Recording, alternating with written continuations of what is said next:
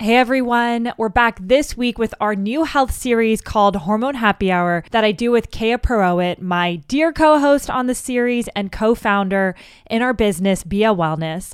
And every Wednesday, Hormone Happy Hour will feature an in depth interview with a leading women's health expert. Each expert will teach you step by step how to eat, think, and move in a way that is designed to help you feel great and create an abundance of energy in your life so you can build your own empire. Now, let's jump into this week's episode. I hope you enjoy it. Yasmin, today we are talking with our medical advisor, someone who has been so pivotal in the creation of our company, Beeya. She shares her personal story, signs and symptoms of hormonal imbalance, and we talk all about seed cycling. We also talk about the importance of winding down and calming our nervous system, which is definitely something I need.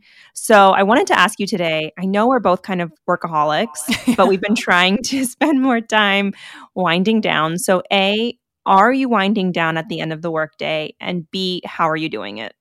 Gosh, yes. And I know we text each other at all hours of the day. So winding down is super important to make sure we're not burning ourselves out. But yes, I would say the past really since we started Beeya, but since we launched like a year and a half, I've been trying to do a better job kind of stopping working around, let's say like maybe I'll do emails until eight, and then I'll really try to just plug off and just do nothing. You know, it could be organizing my house, it could be watching a show, but I really try not to do any type of work and just put my red light on in my room, make sure I'm not under a lot of light, and really honestly just try to wind down. And it's been helpful because for me, if I don't get into bed earlier, I don't sleep quickly. So I try to get into bed by nine ish if I can, if I'm not going out, and I'll sleep by like 9 30, 9 45. And that's been game changing for me. I get seven to eight hours every night, which I never used to in the past. I used to stay up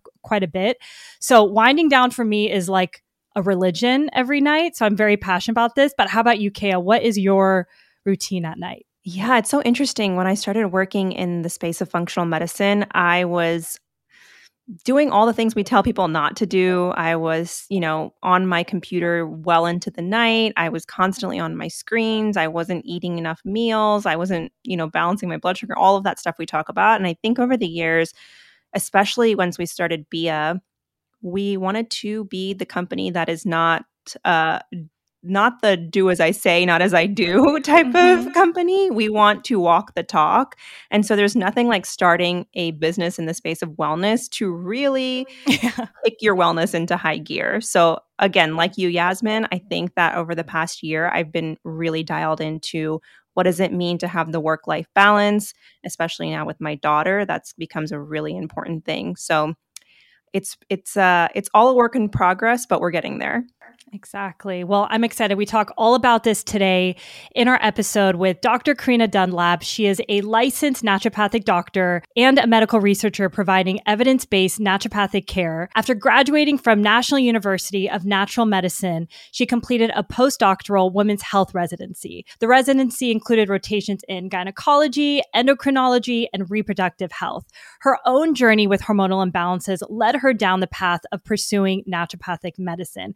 And she She's our medical advisor. So Dr. Dunlap has been instrumental in us building Beeya and taking it off the ground. We're so excited for this one. So let's get into it. So, Dr. Dunlap, I know you struggled with something that a lot of women who are listening can relate to back in the day a few years ago. You were dealing with hair loss, stomach pains, energy crashes, and chronic infections. And you just felt off. And I feel like so many people feel that. And sometimes we think it's normal. And unexplainable, but it's not the case. So, at what point did you realize what you were feeling wasn't normal and there might be something deeper going on? Yes, it does happen to way too many people. And I will say this is the point where a lot of people come to see me in my practice too. So, what happened for me is I was I was working as an outward bound instructor. I was doing mountaineering and rock climb rock climbing guiding for several years, uh, drinking filtered water, but living outside and living a relatively very healthy lifestyle, very active lifestyle. And I also was working with World Health Organization when I wasn't doing Outward Bound. So I went and did a lot of travel and I was exposed to a lot of different environments that had different um, biomes than I was used to um, consuming in my typical diet. But basically, what happened is I ended up getting very, very sick on one of my trips, and I had um, GI, you know, gut, basically traveler's diarrhea, which um, you know was just the really just kind of like the tipping point for me, and made me realize, looking back, that I was really set up for a lot of things that after that, basically a sequelae of issues post getting sick.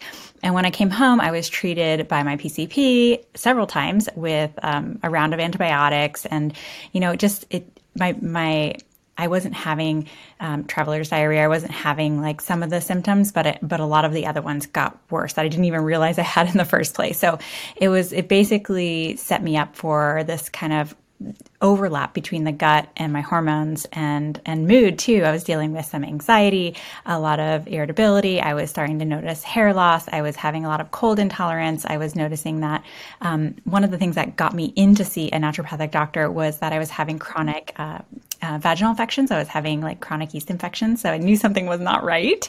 And I thought I ate really well. I was a vegetarian at the time. I was, you know, doing these things that I thought at the time were really good for me. And, and um, I ended up really needing to do like a deep dive with somebody who could look at all systems, look at how they interacted, and treat me with the most natural yet effective uh, treatment solutions that were well rounded for me. It took me about a year, and after the first year of working with um, working with this doctor, I was I ended up in such a better place, and I felt so much overall so much healthier and vibrant than even pre getting sick in the first place. And it just it made me think I really need to do this. This is like there's this is so important. And I really thought of myself as such a healthy person before that, but it was just so eye-opening. So a lot of my patients are in the same boat. They come and they haven't got had the answers that they're looking for yet. Maybe maybe conventional care has been well intentioned and, and they've seen wonderful doctors, but they haven't necessarily had that all systems combined kind of overlapping support that they're looking for. So I want to kind of look back at that time because you said something you said, I thought I was doing everything right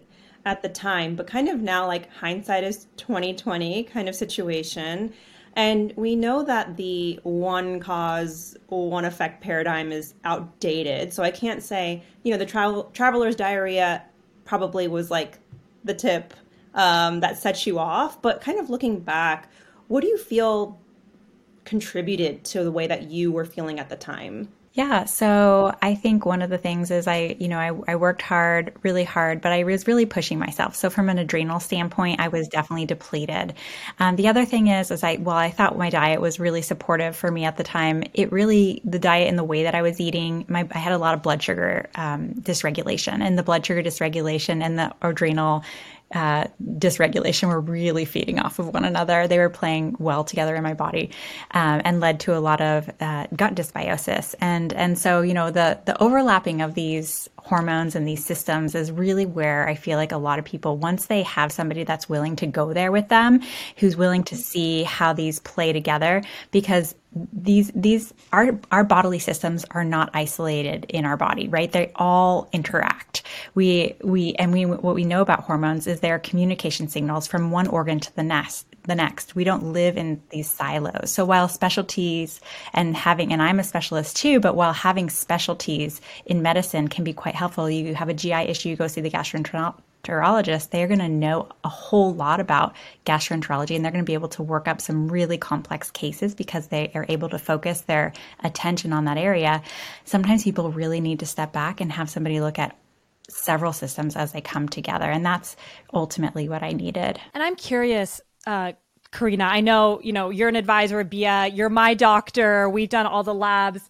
And, you know, as someone who, and I'm curious to get what this looked like for you because you mentioned you were having some hormonal imbalances. It might not necessarily look like just typical PMS debilitating cramp. So for people who are listening, what do hormonal imbalances look like? Because I think so many of us, I think the stats are like 80% of women deal with it, but we're not even aware of what it looks like. So I'd love to get your thoughts on what that is. Yeah. So a lot of time, a lot of times what people will notice is they just don't feel well. They're not waking up in the morning feeling full of energy, or they're not feeling like they can conduct their activities of daily living in a way that's not, uh, distracted by how they feel. Or maybe they're noticing things that they they thought they had in good shape but aren't. And maybe some of the symptoms might be fatigue, uh, difficulty concentrating, brain fog. Maybe the libido has tanked and they've always had a fairly healthy libido. They're in the same kind of relation, you know, with the same person, but maybe all of a sudden that libido has shifted. Uh, maybe they are having trouble sleeping at night. Maybe they're waking up at 3 a.m. and they just can't get back to sleep or having trouble falling asleep. Perhaps they've noticed that they're, they're gaining weight really easily and having trouble shedding that weight. And maybe while they feel comfortable in their body and it's okay for them to gain some weight and that they feel still good about themselves that they just feel like it's off, that their body habitus is not what it used to be. And uh, perhaps also it might be something like hair or um, skin, or they're having acne or flares of um, skin issues that they didn't have before, maybe rashes that are unusual or different. Um, and then it, when it comes to um, the kind of vaginal and gut overlap. Like I mentioned, there those can really feed off of each other too. So it might be chronic infections, vaginal infections, or just noticing that they're bloated throughout the day and the bloating is getting worse and they can't maybe they've just accepted that as normal, but really bloating across the day and getting worse across the day. You shouldn't have to live with that. You shouldn't have to feel like you're distended at the end of the day or that you're carrying a bunch of extra water weight or something like that. So it's um, those are kind of the things that I would say can tip someone off with um, to that there might be a hormone con- thing to consider in their workup. I want to get into that because there's a lot of people that we talk to who say that specific thing I'm bloated all the time. So, what are some of the common causes of bloating? Oh, goodness. Yes. So, with bloating, um, one of the top things that comes to mind is are people having regular bowel movements and are they evacuating very well um, on a daily basis. Really, you know, having a bowel movement every other day just isn't enough, really. Um, you know, you want somebody to be able to move their bowels easily and not move one way or another. On the Bristol scale, we talked about the Bristol scale, like you want somebody to be right in the middle. But basically, that's one of the first things I think of. But really, hormones can play into um, bloating. So we think about estrogen and progesterone, those can definitely influence bloating. A lot of women, towards the end of their cycle, as they get into their luteal phase, which is right before you have your the second half of your cycle or the second two weeks of your cycle, right before you have your period, those tend to be the most bloaty ish times. And that's because um, when progesterone and estrogen also goes up, then too, not as much as in the first half of the cycle or right before ovulation, but it also goes up then. And those can influence how bloated we get. Um, often women will say, like, I get really bloated, really constipated right before my period. Well, that can be an influence of the how or how sensitive the body is to those fluctuations and those hormones.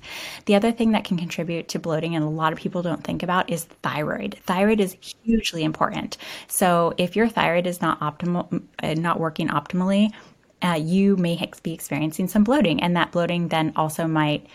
It almost is like a snowball effect. Bloating can then perpetuate a dysbiotic GI flora, which is an imbalanced flora, and that can produce more bloating, and then that can then produce worsening thyroid function. So those go those two really are closely linked. And then what might be underneath that thyroid function? Well, then we talk about adrenals and then cortisol. So when I tell people, you know, that um, who are wanting to work on their gut or wanting to work on their reproductive health. I do a lot of fertility care too. Um, you know, when we talk about stress and how stress can play into our health, I often will start with, you know, when we're really, really stressed and we're stressed chronically, you know, it's not something that resolves easily in our day, then our body wants to really shut down two areas. It wants to shut down the gas, the our, our, digestion and it wants to shut down our reproductive health. So our, a lot of our reproductive hormones want to shut down and a lot of our uh, easy um, um, GI health or, or, easy digestion, our parasympathetic side wants to shut shut it down.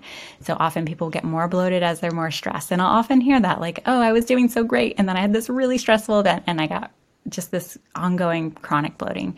And then there can be these, uh, like I mentioned, GI dysbiosis or imbalanced flora. There can be these bugs that can perpetuate bloating too. So sometimes we need to do a bit of an eradication phase with patients first, try to bring these bugs out if they don't belong or bring them down in levels if they're it's okay to have them, but we don't want to have them overabundantly.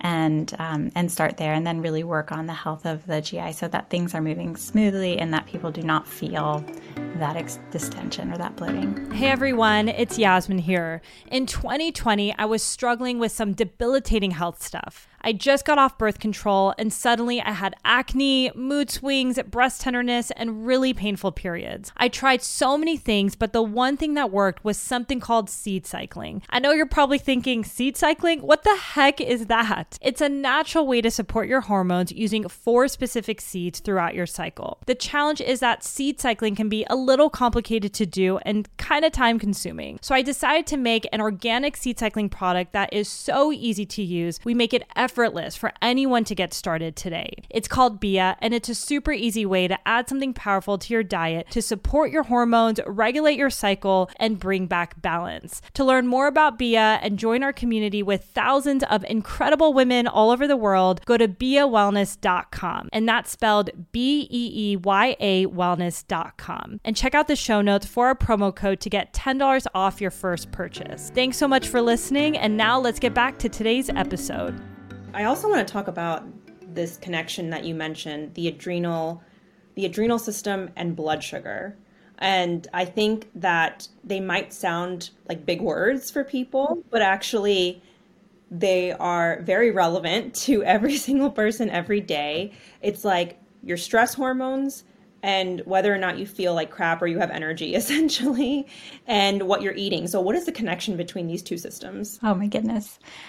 Blood sugar managing our blood sugar is one of the major foundations of good hormonal health. And this is something as uh, as we were creating you know Beeya initially and we were talking back and forth we were talking about like what are the main reasons why hormones go out of balance? And blood sugar is underneath is a huge reason for many. So managing our blood sugar will help manage our our our body's ability to resolve stress so our body's ability to calm that cortisol down if our body is dealing with a lot, uh, if our body is dealing with First of all, they work back and forth. So, if we're chronically stressed, our body is going to liberate more blood sugar in order to use that for energy. Um, but if our body is liberating more sugar into the bloodstream and our body is trying to keep up, and then all of a sudden insulin goes up, and then all of a sudden it's going up chronically, and then we see start to have some insulin resistance. Well, you know that's that's going to be a that's going to be a problem for the body and our, our hormones in general. Vice versa, if we also are maybe feeding ourselves in a way that's not supportive of optimal balance of blood sugar, then that's not necessarily going to also be good for our hormones or our health. So the um, the adrenals can very much feed into blood sugar dysregulation, and the blood sugar can also feed back into a perpetuate a cycle of cortisol dysregulation too, and hormone imbalance. So you had mentioned if you're not nourishing yourself in the right way, that could impact blood sugar. And we talk about this probably in every interview. And I still think it's so important because it's completely changed my life just managing blood sugar. So, what do you recommend to patients who are looking for maybe tips that you would give them on what to eat because it's such a critical component of hormone balance? So it's the what and the how. It's never just about what, it's also how. So a lot of people, um, and everybody's a little bit different, but I come back to some some foundational pieces when we eat throughout the day. We definitely want to try to eat within certain windows. I think that eating for most women, eating three meals a day is a really good practice to have and eating well balanced meals. So, you know, if we're eating um, an overly high carbohydrate meal that isn't balanced with good fats or proteins, or fiber, then it's going to be hard on our body. And our body is going to, especially if we start the day with a super high carbohydrate uh, meal, that's going to start the day at a much higher baseline blood sugar level and perpetuate an issue throughout the day for us than if we start the day with a well rounded protein, fats, fiber in the morning, maybe with some carbohydrates, but well balanced. So it's really about that that balance, and then uh, not, and then a lot of women might might just get busy over the course of the day. And this is so many of my patients right? They'll come in and say okay i start my start my day well but then i might not get that lunch in. And then they're mm-hmm. pushing until the later part of the day and their body is stressed because it's trying to liberate reserves when they're really really busy and needing those for good brain health and needing those for good function throughout their day to get all the things done they need to get done but they're not getting that renourishment. So really i say like don't skip lunch. It is so, so important.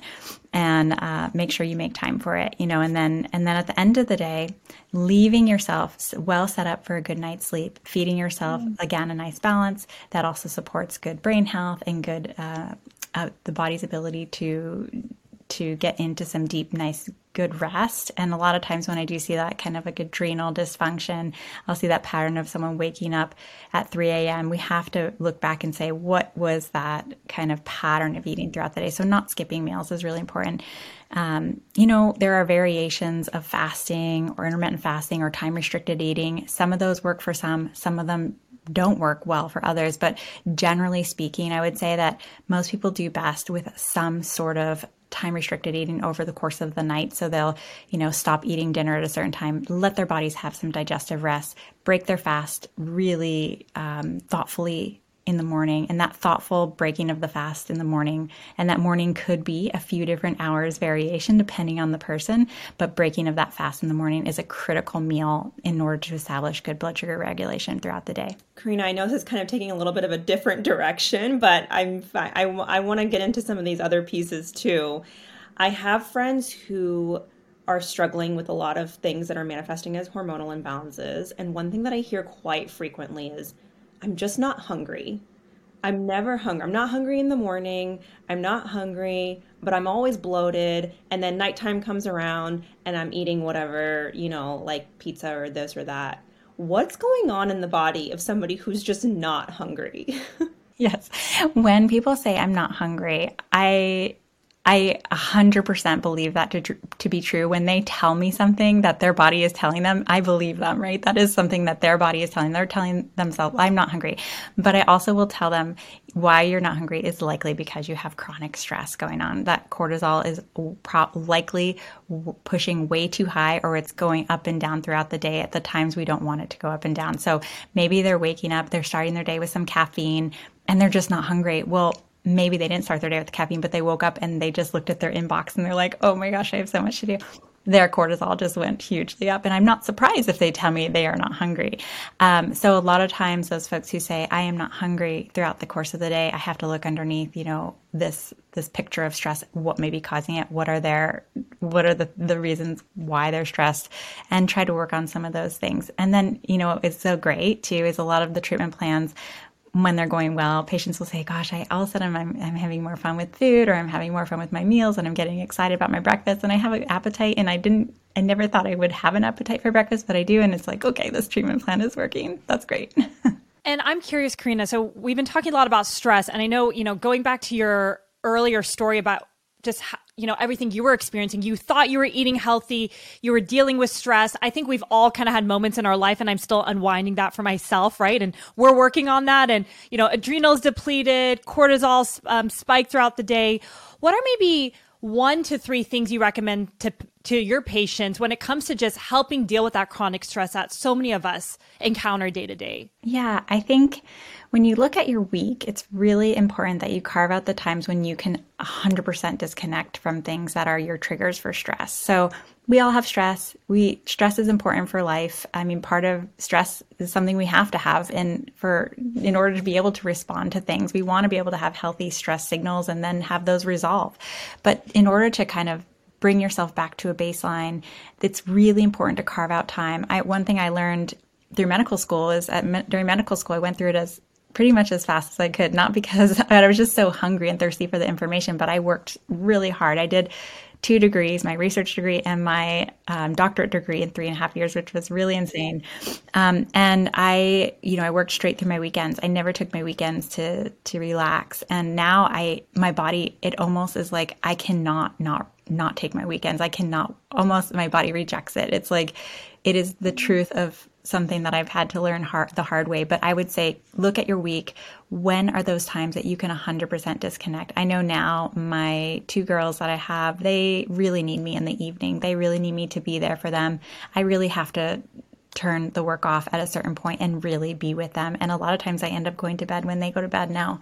And that is another time that I've carved out throughout my week. Like I have really really worked on um, honoring my sleep my sleep schedule and now on the weekends i really take those times to to really kind of be outside be in nature and that is a way that i find kind of re- a return to what is a better baseline for me, a healthier baseline. So I would say look at your week and find when are those times you can really disconnect from the things that are and and if you don't have that yet, well then maybe we need to talk about boundaries and and finding ways to carve the boundaries out for you or speak your boundaries what you need because it's hard for other people to honor that unless you're able to kind of communicate it too.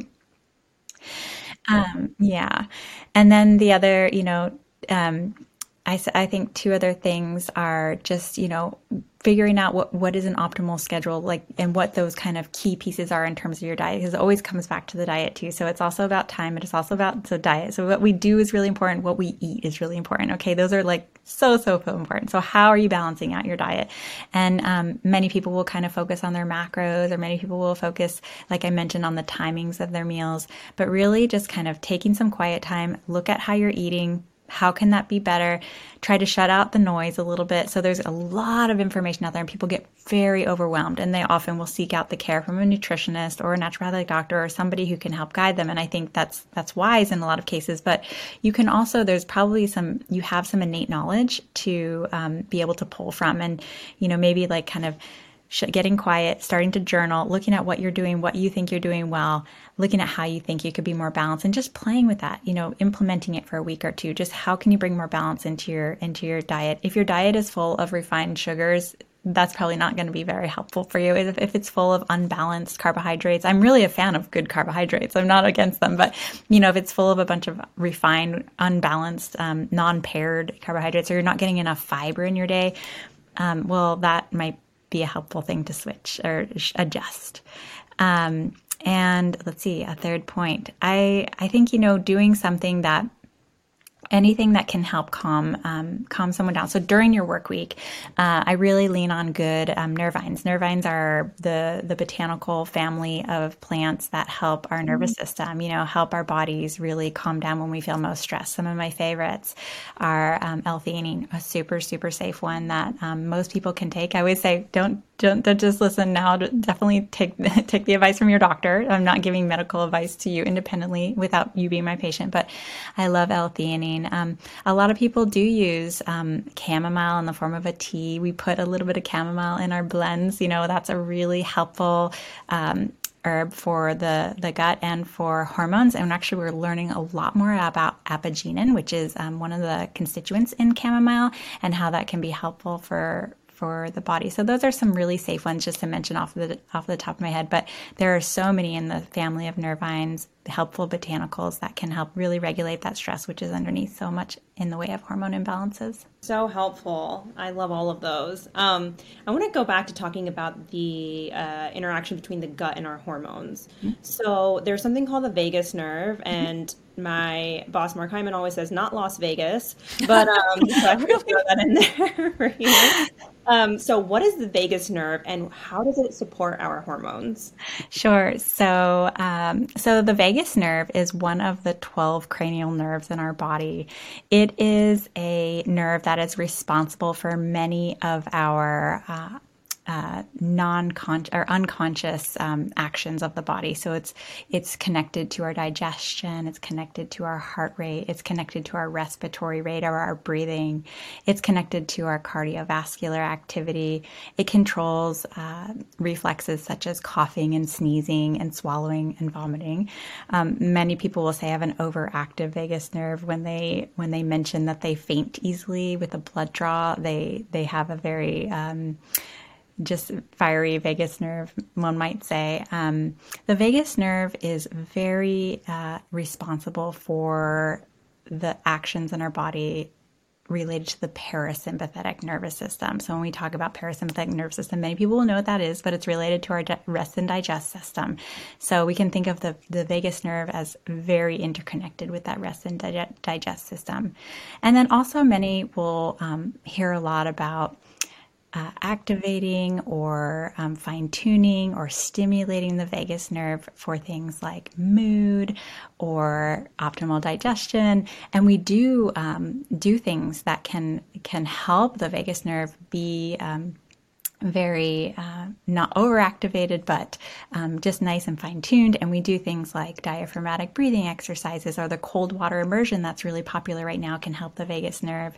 Um, biofeedback, yoga, um, exercise, um, things that this there's some research on uh, managing even managing blood sugar can help with the vagus nerve but that um, research is very interesting because what we see is that the that um, that support or that uh, that kind of support to the vagal re- nerve response can then lead to support of our brain as well. So we think of this kind of like super highway that the vagus nerve. I think about the super highway as the vagus nerve, like between our gut and our brain.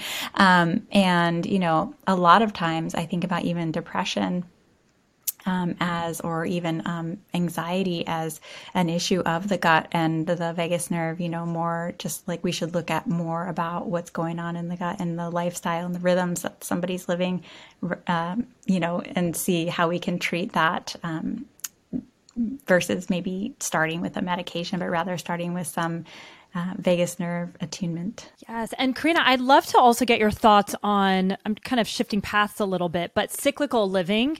Why do you think it's important to honor these different stages of our cycles? And maybe you can, at a high level, talk about what these different stages are. Sure. So we have basically four stages of the of the of a typical menstrual cycle. Well, life is all about cycles and seasons and stages, right? But for for women during reproductive years, we have these uh, four stages of our menstrual cycle. We have our menses, we have our follicular phase, we have ovulation, and we have our luteal phase that comes right before our period.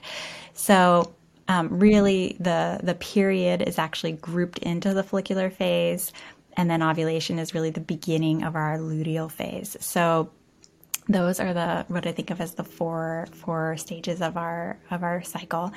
And um, living in terms of um, staying in touch with our our our cycles of our reproductive um, our reproductive cycles is is important. I remember when I started my journey when I first got really sick and I went to see the doctor and one of the very first things she told me to do was rest during my period. She said, "Look, you're trying to push really hard. You live in the mountains. You're a mountain girl. You go, you know, hiking and and backpacking and you're trying to rock climb and you're doing all these things and you're pushing really really hard during the time when your body is bleeding and you're losing a ton of iron during that time. You're losing a lot of energy. That is a time to let your body rest because your body's going to need to spend its energy shedding the lining and then and then trying to recover some of those iron stores, those energy stores. So let your body rest.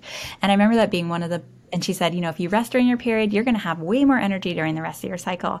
And I remember that being one of the things that just stuck with me and I started practicing and it made it really simple for me was just rest during your period. You know, that's a great way to start. Many people get very overwhelmed when we talk about cyclical living because they're like, "Oh, I don't know if I did the right exercise during this part of my cycle or if I, you know, ate the right foods." And you can go so deep dive onto this, right? We we um, we know that and there are a lot of wonderful ways to support each phase of the menstrual cycle but the um, you know just thinking about in simplistic terms when your body's shedding a bunch of blood it makes sense to rest and let your body you know just focus on replenishing iron rich foods to help your body um, build back the the stores it needs to have energy during the rest of the cycle.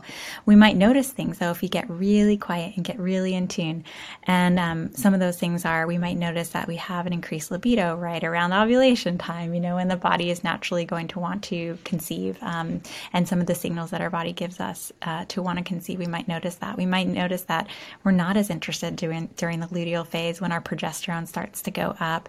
We might that might be a time when you know if we're going to be intimate, then we might need to work on some some tricks and tips with our partner in, in order to find that space to be doing so. But, um, you know, there's a um, there are a lot of different ways, and I know that uh, Beeya is putting out amazing information on this, and I would just highly recommend that if people haven't checked out the resources that Beeya um, has made available to do so. We uh, there's a there's a download, there's a free download, and that will give a lot of great information, just places to start. And then also, I know that now Beeya has a great newsletter, and there's also wonderful, delicious recipes on there.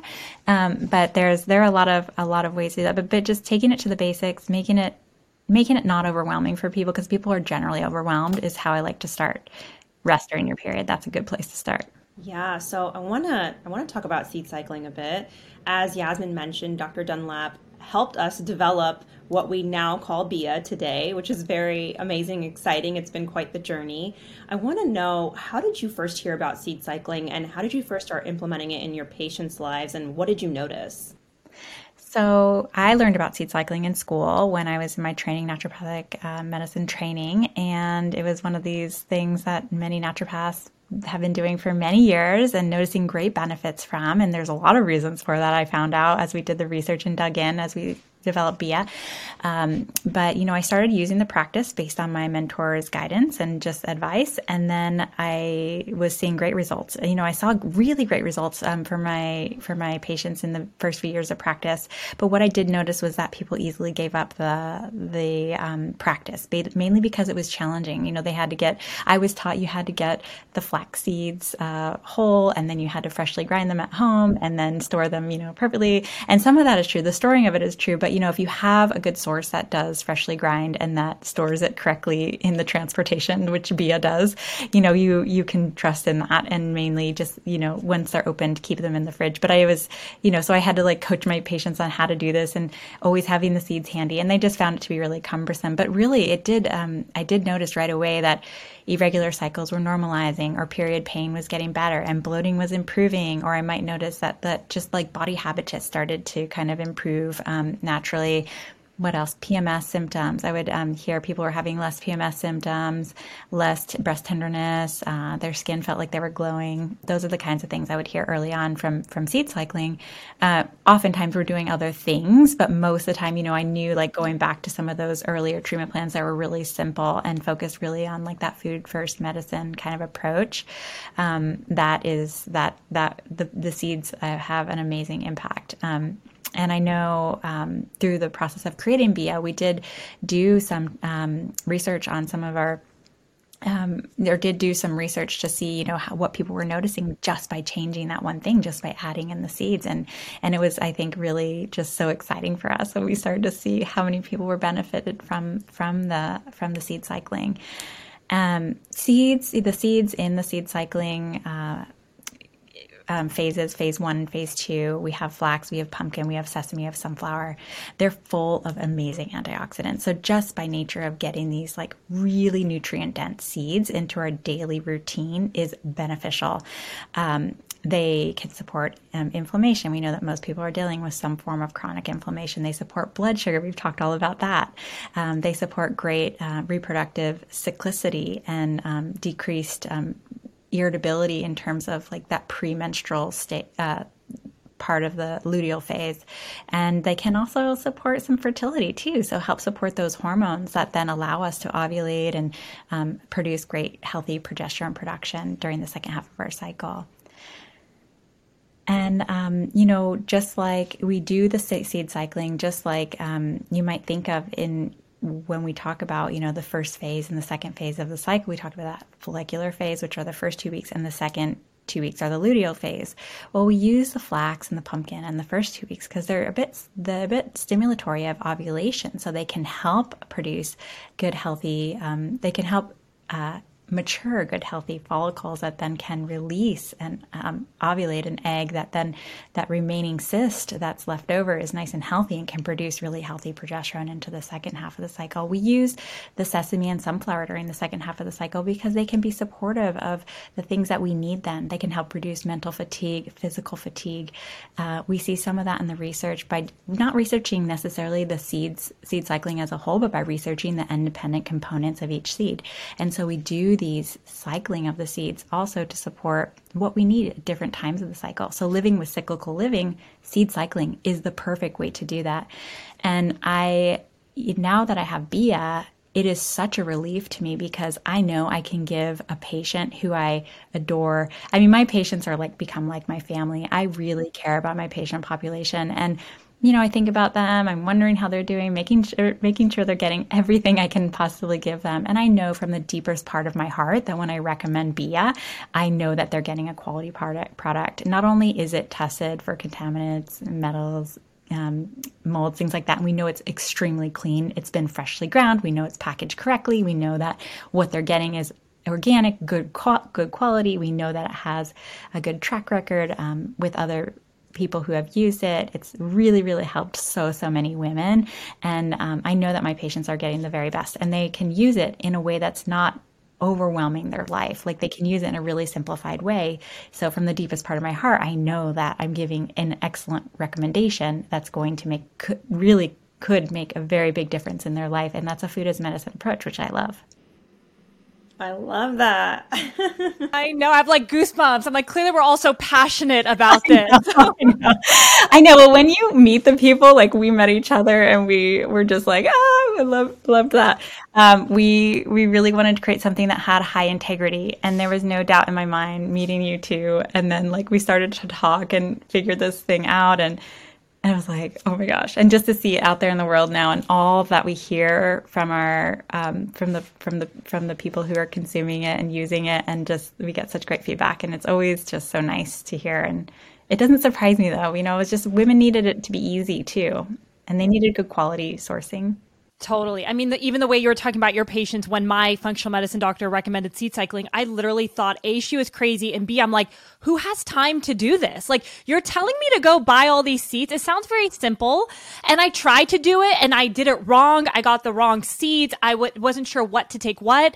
And then that's why when we all talked, it's like, there has to be a better way. Because when I actually did it for one month, this is again my own personal journey, it was life changing. I'm like, something is here how can we optimize this and make it easier, more accessible so we can support the consistency of somebody doing a protocol like this, which is like game changing. But also, Corina, you know, we thought also a lot about the formula. Those the four seeds that you mentioned.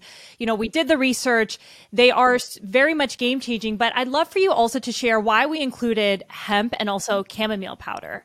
It all came to back to us getting to that really deep dive core piece about what most women deal with and what's underneath hormone imbalances. And we really had to look at those reasons why people are having hormone imbalances and try to figure out what were the safest things to incorporate alongside these seeds to complement our formulas.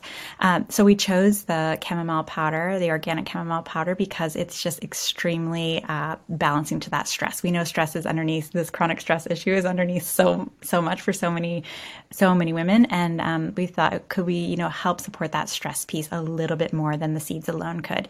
And that has really played out very well for our formulas. Um, and then also we wanted to include the hemp hearts. And what I le- love about the hemp hearts is they're a complete protein. So we knew like if we could balance out not only giving people that lovely, lovely support of the fiber through the seeds, but also incorporating some extra um, protein support. That's a that's a very plant forward protein support you know that is uh, well rounded that that the hemp hearts could do that. And they also made for a really nice flavor and that we really liked as well. Yeah so i'd love to hear how you use Beeya daily because yasmin and i do different things so it's always oh. interesting to hear how everyone uses it. Yeah i mean i use Beeya every single day. I notice when i haven't had my Beeya for a week like if i run out or something and i'm like oh gosh i need to get back on it. I i rotate through the seeds just like the like we instruct others to do. And um, so basically, I always incorporate them incorporate them into my breakfast. Usually, that's how I make sure I get it in. My breakfast is usually a combination of different things on different days, but I'll I'll put it on anything. I like the Beeya; it tastes so good, so I'll put it on.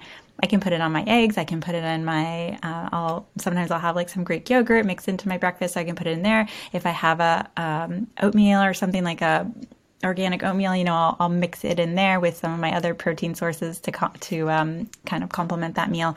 But yeah, I just find something that I some way of getting in, but usually I have to get it in the morning to make sure I do. Yeah, me too. You know, I'm curious, Corina, and I know we're coming into time, but I'd love to get your thoughts on this. You know, so much of seeing the benefits of a product like ours with seed cycling is being as consistent as you can be, and I'm sure even with the patients you work with, whether it's healthy li- living, healthy eating, eating three meals a day, seed cycling, like all these practices practices require you to make it a habit. And that's something we try to help women with. But maybe, you know, what are one or two things that maybe working with patients who didn't necessarily have those habits before might have helped them incorporate things like seed cycling, for example? Yeah, um, with habits, you know, and establishing good healthy habits, I, I often will say, you know, it takes about 60 days of doing something and don't give up if you, if you fall off one day. It's totally okay. You know, just remember, just don't give up. Number one, don't give up and just start again tomorrow. Tomorrow's a new day. And then remember, if you can do something for two months straight or 60 days, 60 days is where the research is. If you can do that for 60 days, it will become an automatic habit and you won't really have to think about it. Or if, you know, you can just have that, um, whatever you're going to have, like if you're going to do it in the morning, if you're going to have seeds in the morning, do your seed cycle in the morning, have your seed set I have like my BS seeds right next to my oatmeal bag, or I have them right next to like my breakfast food. So they're really close. So I see it every single day when I open up, you know, and, and get ready to prep the breakfast. So um, just making, there can be like pre cues. You might write yourself a note. It might be a reminder on your phone. It might be something like that. But if you can establish this habit just remember it doesn't have you know you don't have to think forever. Just think in short term like okay i'm going to do this this week and then i'm going to do it for a month and then i'm going to really aim for those 60 days. And once you get to that 60 days is a big um, celebration because that hopefully will be, be then easy to continue with the habit. And then in terms of i mean Beeya as a as a company makes it so easy for like recurring shipments and stuff. So you know it's very easy to stay on top of it with your shipments if you want to be on the recurring shipment plan. And uh, what else? I think those are my my main points. Yeah. And then once you know notice a difference, it's like that's our motivation. And I know all of us, right? Like we'll travel. We're not perfect human beings either. There'll be some weeks where we're not as good. And we, I think all of us collectively will completely notice a difference. And we're like, we got to get back on the bandwagon. So I think it's super motivating once you kind of feel the difference you're like, wow, I feel so much better than before. And I think that's all of our motivation to even continue it, you know, continue to taking it every day. So I just, I love that. But Absolutely. I remember just like you, Corina, I learned about seed cycling in school, and the doctor who taught me about it said, if I can get women to be consistent with this, 90% of the time I see their period problems go away. And that just blew my mind. Like, what if i can do give this if i can make this available to the world and people can be consistent like period problems will go away so if you're listening to this consistency is definitely key um, thank you so much for joining us today. It was so nice to have you. Such great advice for everyone listening and i hope we can do this again soon. Yes. agreed. Thank you for having me. It was such a pleasure to, to speak with you today